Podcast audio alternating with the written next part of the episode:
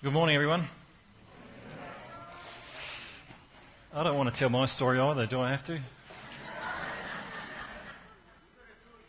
All right, I will. Never work with children or animals, hey? I, uh, I trip over on both those ones. The narrow road. We've been preaching a series now for a few months uh, called Kingdom Mandates and uh, Sermon on the Mount. Let's see if I can get this working. There's a narrow road. He's got plenty of room there, hasn't he? Had lots of preaching over the last uh, three months about this um, Sermon on the Mount. And I've discovered that my sermon today will be more special than any of the others. I didn't plan this, but when, when you look at those words at, towards the end of this chapter, in chapter 7, Jesus is actually summing up. He's been preaching on the mountain now for, who knows, quite a while. He's been preaching about all the stuff we've been talking about. And he's coming to his conclusion. He's summing up. He's bringing a, a take home message that you take away with you. This is usually the spot when preachers find that those that have been asleep stretch and wake up and begin to stir as you bring the conclusion. In these last few, verses, that's what Jesus is, is saying. He's bringing all this to a close. And Jesus uses in Matthew 7:13, as Ashlyn said, he uses the analogy of a, a spiritual path to take in life, not a literal one, a spiritual one, a spiritual journey. And early, early in the church, it was called actually to be on a, a way. Those who were Christians were regarded as someone that was, was on the way, was part of the way. So, what is that way? Well, firstly, I want to tell you three things that this way is not. This way is not easy to find, as we read this morning. It's not easy to find. In fact, few find it, Jesus said. And the critic would say that, well, that's not fair. Surely that everyone has a right to, to find salvation. Surely everyone has a right to find this path. Why is it difficult to find? And when we look back just a, a few verses before this, just a few mouthfuls of words that Jesus said before this, we will find context to this that will make a lot of sense. Jesus is, asked, is, is speaking about asking, seeking, and knocking.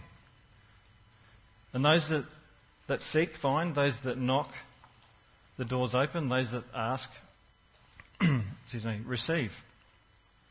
It would make perfect sense if you were sitting there in that crowd and Jesus had just been speaking about that. And now he's talking about seeking a narrow road.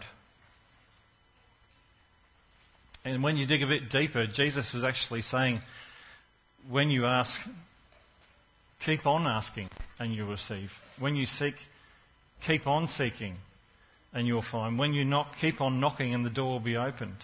It was never meant to be a passive thing to knock once and see what happens. It was meant to be an ongoing seeking, a, a doing word, a verb. And those that keep on seeking this narrow gate and narrow path will find it. In one version of the Bible, actually, Jesus says to strive to find this narrow road. That word in the Greek is, is a word called agonisme, Painful to say and painful to do. Agonisme. That's where we get our English word to agonize over something, to strive, to seek, to find this narrow road. The second thing that it is not, it is not an easy journey. Sadly, I could sit down and I could list a heap of friends that are no longer in their faith today no longer part of church. They once followers of Christ, but now they're not. When we start down this thing called this narrow road, we need to know that it ain't easy. We need to count the cost.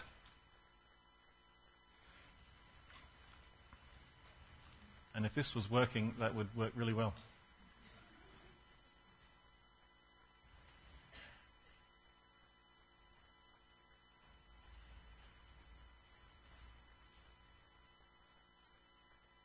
Talk amongst yourselves.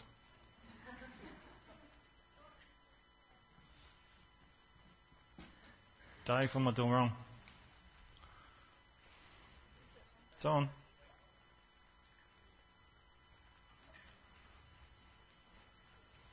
He's gone. Sorry? Yep. There we go. Mary knows what she's doing. Narrow road. This is not a, a, postcard. This is not off the internet. I took this one. This is in New Zealand in a thing called the Milford Track down the bottom end of the South Island. I went with Scott Milan, and he'll never be in the photos because he's usually five k's in front of me. He was, he was much fitter.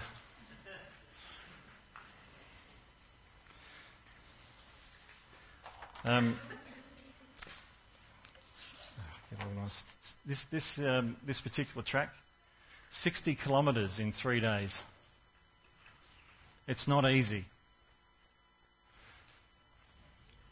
It's, it's difficult. It's the long way around. It's, it ain't the broad way.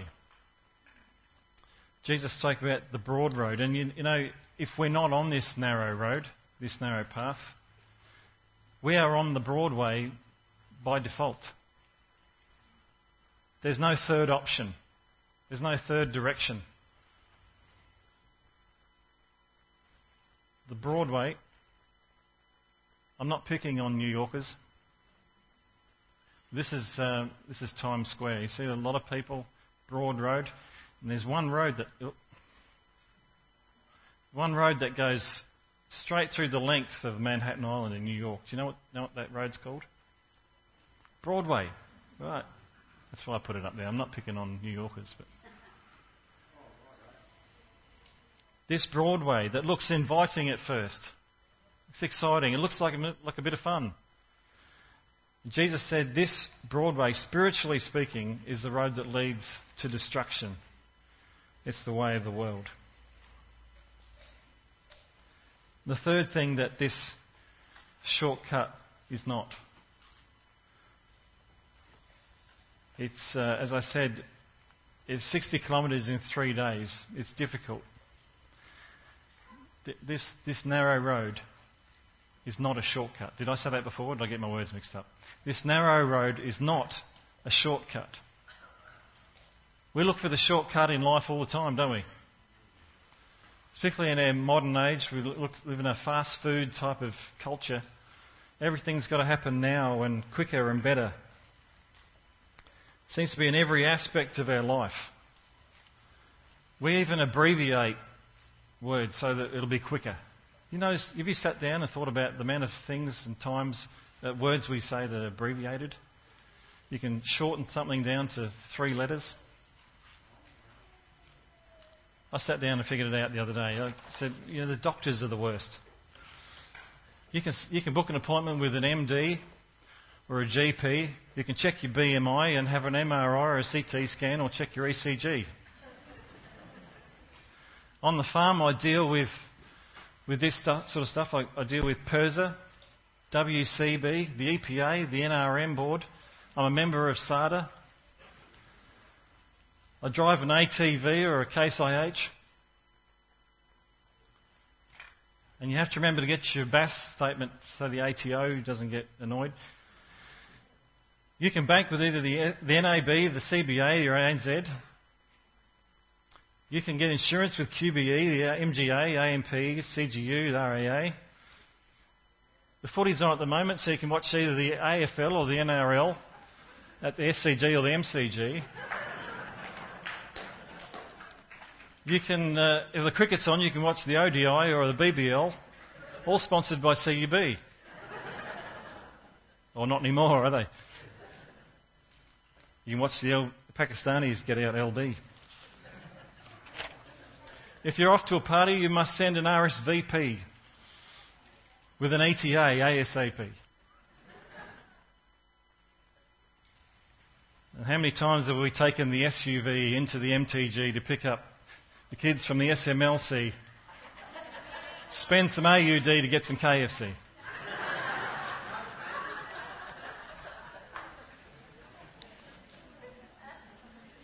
If those that don't know, the SMLC is a school where you, where you send your kids and you hope they'll get a, finish their HEC with a high ATAR.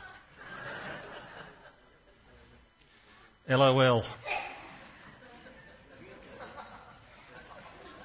Yeah, some of you get that later. It's not a shortcut. We've taken this into every aspect of our life, and, and some have even, it's the fast food approach to life. Christians can sometimes even take this into their faith. And they pray for something and expect it tomorrow. But Jesus said to ask and keep on asking, to seek and keep on seeking, to knock and keep on knocking. We want the shortcut, and Jesus said, no, I'll take you the long way around. It's my experience that, that God doesn't care a whole lot about what we get in life. Yes, he's a, he's a giver of good gifts. But He doesn't mind taking you the long way around to get it. Remember the Israelites in the desert, they, they were on a journey to a, a, a whole country that was a promise. The promised land. And a journey that should have took a few weeks took them 40 years. Why? Because God didn't care too much about their promise rather than who they became. He cared about their character, He cared about their heart more than what they received.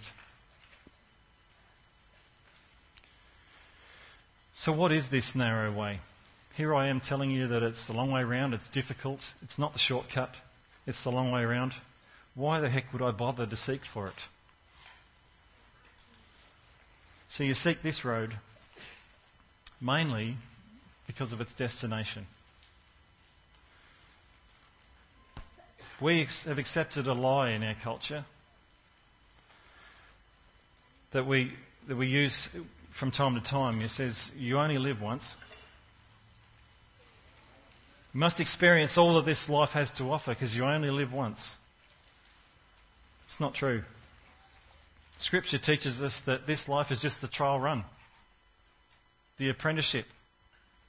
And for those that believe in Christ will have eternal life. That's where this narrow road leads to. And you will either be on this narrow road on the, to eternal life, or you'll be on the broad road by default. And the Bible says that leads to something called the second death, destruction. Our narrow road leads to life, leads to a promise of eternal life. For those that walk this narrow way, our, great promise of eternity is to live forever in the presence of our God, our Saviour, and our friend. This path doesn't only just lead to life, it is the way of life. And those of us that dare to be part of it today will discover that it really is living with all of its twists and turns and struggles and hard work. Jesus is not talking about a literal path, like I said, he's talking about a spiritual journey. And that shows up in Scripture in different ways. It's described in, in Galatians as crucifying our flesh. In Romans and Hebrews, it's about living by faith. In James and Peter, it's about enduring trials with Christ like patience. In James and Romans, Again, it speaks about living a life separate to the world, part of it but not of it. John in his gospel tells us to follow the good shepherd on this narrow road. And even the disciples asked Jesus, Lord, how can we go how can we know where you're going? We don't know the way. And remember his reply? Jesus said, I am the way, the truth, and the life. Now look at this narrow road coming up. I know the miles ahead of me. I can feel the blisters already, and I got them on this. Uh, despite all my wet weather gear, I know I'm going to get soaked to the skin because it poured with rain. And yet, there's something terribly exciting about the narrow road and the unknown and where that goes to. There's something exciting. There's something I don't want to miss out on. I also know up that path there is a mountain pass. And the day we stood on top of that, the clouds cleared away. You could see for miles. It was beautiful. I also know there was crystal clear water up there. There's mountain streams. I know there's the fifth highest waterfall in the world up that path. It's not only tough, it's, it's the way of life. It's truly living. David in his Psalms spoke about this way as well. He spoke about God's word being a light unto his path, a lamp unto his path. You don't get to see a lot too far away. The lamp just shows up the next few steps so you can step into that one. And then you shine the light again and you see the next few steps again. And that's how it works. Jesus said it's difficult to find, but not impossible. Many of you in this room would testify the fact that this road is difficult to find, but not impossible.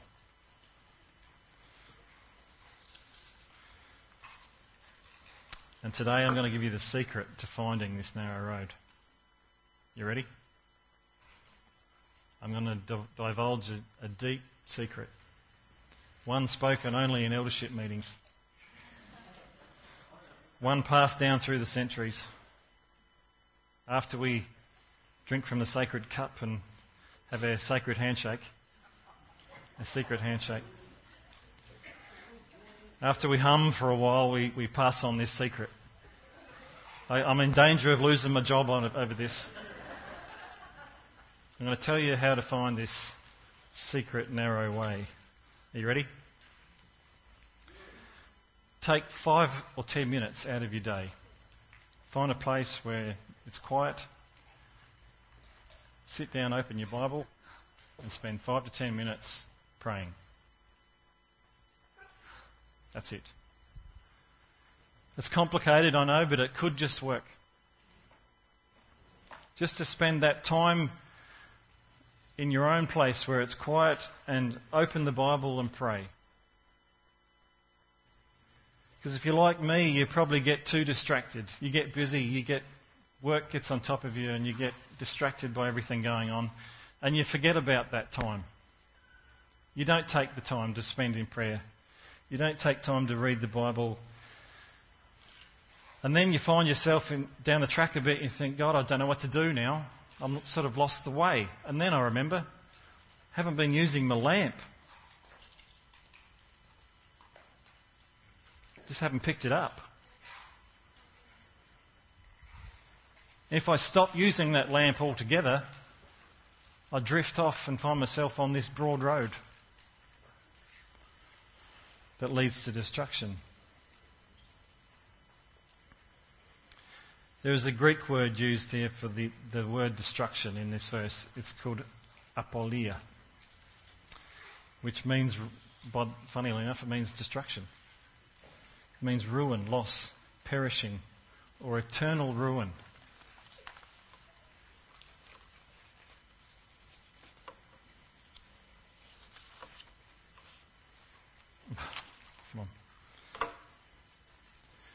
The dictionary says that destruction is the action or process of causing so much damage that it no longer exists and cannot be repaired.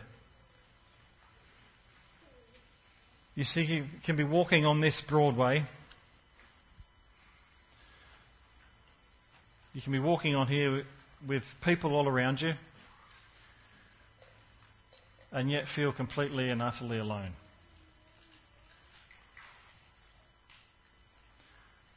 On the other hand, this narrow road is narrow enough, but it's also wide enough. Wide enough for two. Is you'll never walk this one alone.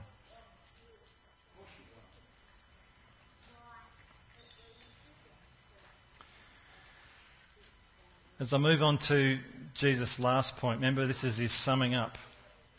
It helps to think about that when you speak about the foundation, laying the good foundation, because he's summing up everything he said. He said, "Those who takes." In verse 24, he says, "Those who hears these words of mine and puts them into practice." Now, what words is he talking about? You could say that Jesus is talking about all the words he's ever said, and that would be a good foundation, but that's not what he's meaning right here. He says, You take all these words that I've been talking about. What's his mean? He means he's been preaching the last whatever hours up on this mountain. If you take these words and put them into practice, you're like the wise man that builds his house on a rock. So, what are these words that he's been saying for the last however long he's been on this hill? You would remember the preaching series we've been doing over the last three months. You'd remember the titles too, wouldn't you? Wouldn't you? You'd remember them all. I, I remember them all. I do. The fact that I've got a list of them in front of me is absolute coincidence. Blessed are the poor in spirit. Blessed are those who mourn. Blessed are the meek. Blessed are the peacemakers. Blessed are those persecuted for righteousness' sake. We talked about the fulfillment of the law, murder, adultery, divorce, vows, retaliation, love, the Lord's Prayer, treasures in heaven, that there's no judgment. Jesus is saying you take these words, sum them up in his conclusion. He says if you take these words and put them into practice, you are like the wise man who built his house on a rock.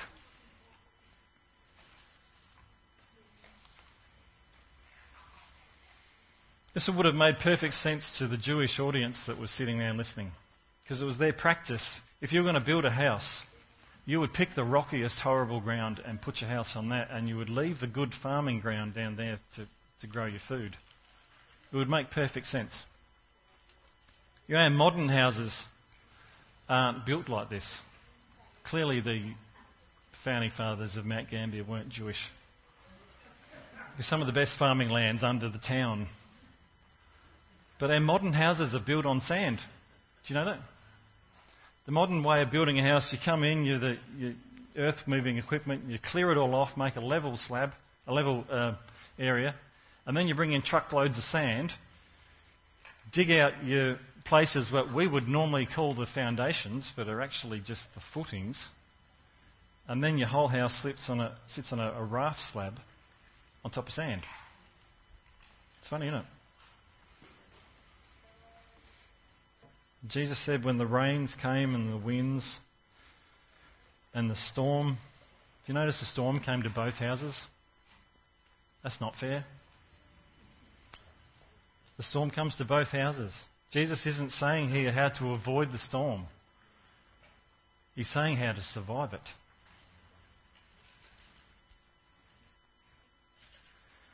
And you notice the storm will always expose the foundation you build on. You watch in America where they, they have those tornadoes come through those Midwest towns. And, and the people, they run, when the cyclone, when the tornado is coming, they run down to the basement. The basement where, that's built into the foundations of the house. And the house could blow away. That could end up in, in uh, wherever Dorothy went to, the land of Oz. But, but the foundations will stand, stand firm. You can rebuild on on the foundations. If you want to survive the, the storm, you hide out in the foundation. But you would never have known what the foundation was until the storm came. It exposes what it was built on. The same thing will happen to us. When the storm comes in your life, will they see what your, well, people will see what your foundation's made of. Will they notice if you fly off the handle?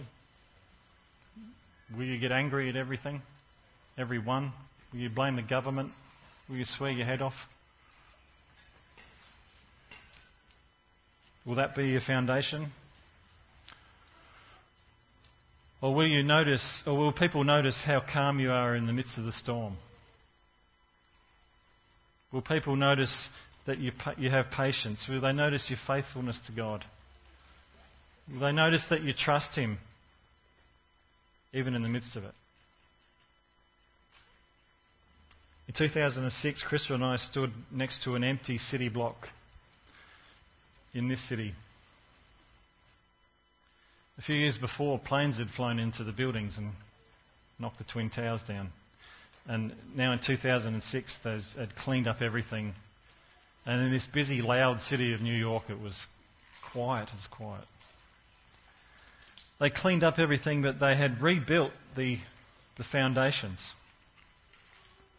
And as I stood there looking through the chain mesh fence, I realised that, you know, after the storm comes, it exposes the foundations. This is what this, these buildings were built on. We wouldn't have known otherwise.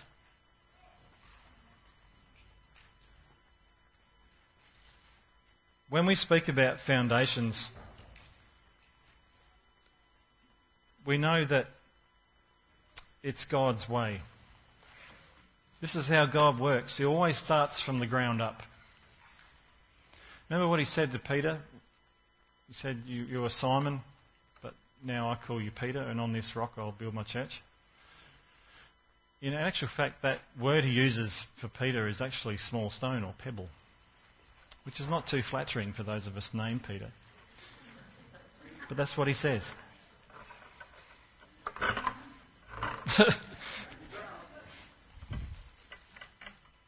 this is not built on very good foundations.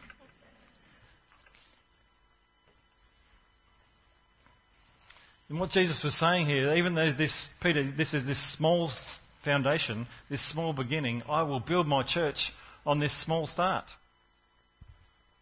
And the gates of hell will not overcome it. We ought to be in the foundation building business, but not foundations of our own. We ought to build on the one that Christ has laid down already. And Paul said in 1 Corinthians, by the grace of God, by the grace God has given me, I laid a foundation in, in the Corinth church as a wise builder. And someone else is build on building on it. We ought to be in the foundation building business. I just want to finish up by telling a story, mostly to the kids here, if, if you've got your attention. No, I don't. Anyway, okay. Um, when I was your age, the year is 1985, and I was 12 years old.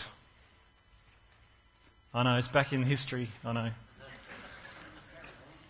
And I was sitting on a Sunday morning in a little church in Allendale East. In a big Sunday school, we were in the, the grown ups Sunday school group, the more mature one. You know, the more immature little silly twits were down the other end of the church. There was uh, uh, Sal and Sarah Tiller, I think their names were, down that one. But we were in the grown up, mature one, and we. And my Sunday school teacher was my dad's uncle, Uncle Tom, I called him. He's no longer with us anymore. He's finished his narrow road. But he, at a time of life, he was an older guy. He was, was a time of life where he, most people would have been retired, sitting home on a Sunday morning. He took time out to teach a little group of kids. There was three of us. To teach us Bible stories. To teach us God's Word. And he would take that time and diligently and faithfully do that every Sunday. He wasn't trying to evangelize the town. All he did was lay a foundation. And he, he laid up that foundation in my life, and I'm so grateful for him. And I, a place that I didn't want to be, my kid, my, my parents made me go. I didn't want to be there. But now, at the age of 40 ish, I know my Bible really well. And I have my Sunday school teacher, my faithful Uncle Tom, to thank for it. So as you kids go to, to kids' time and think of, your, think of your teachers, think of the time they're spending taking out of their day to, to sacrifice and give up and, and sow into your life. And they're laying a foundation in your life that you don't know about yet. And one day when you're ancient like me, you'll thank God for them. If you're listening. Yeah. Play it, watch it on Facebook later when, you, when you're not busy. Let's pray, shall we?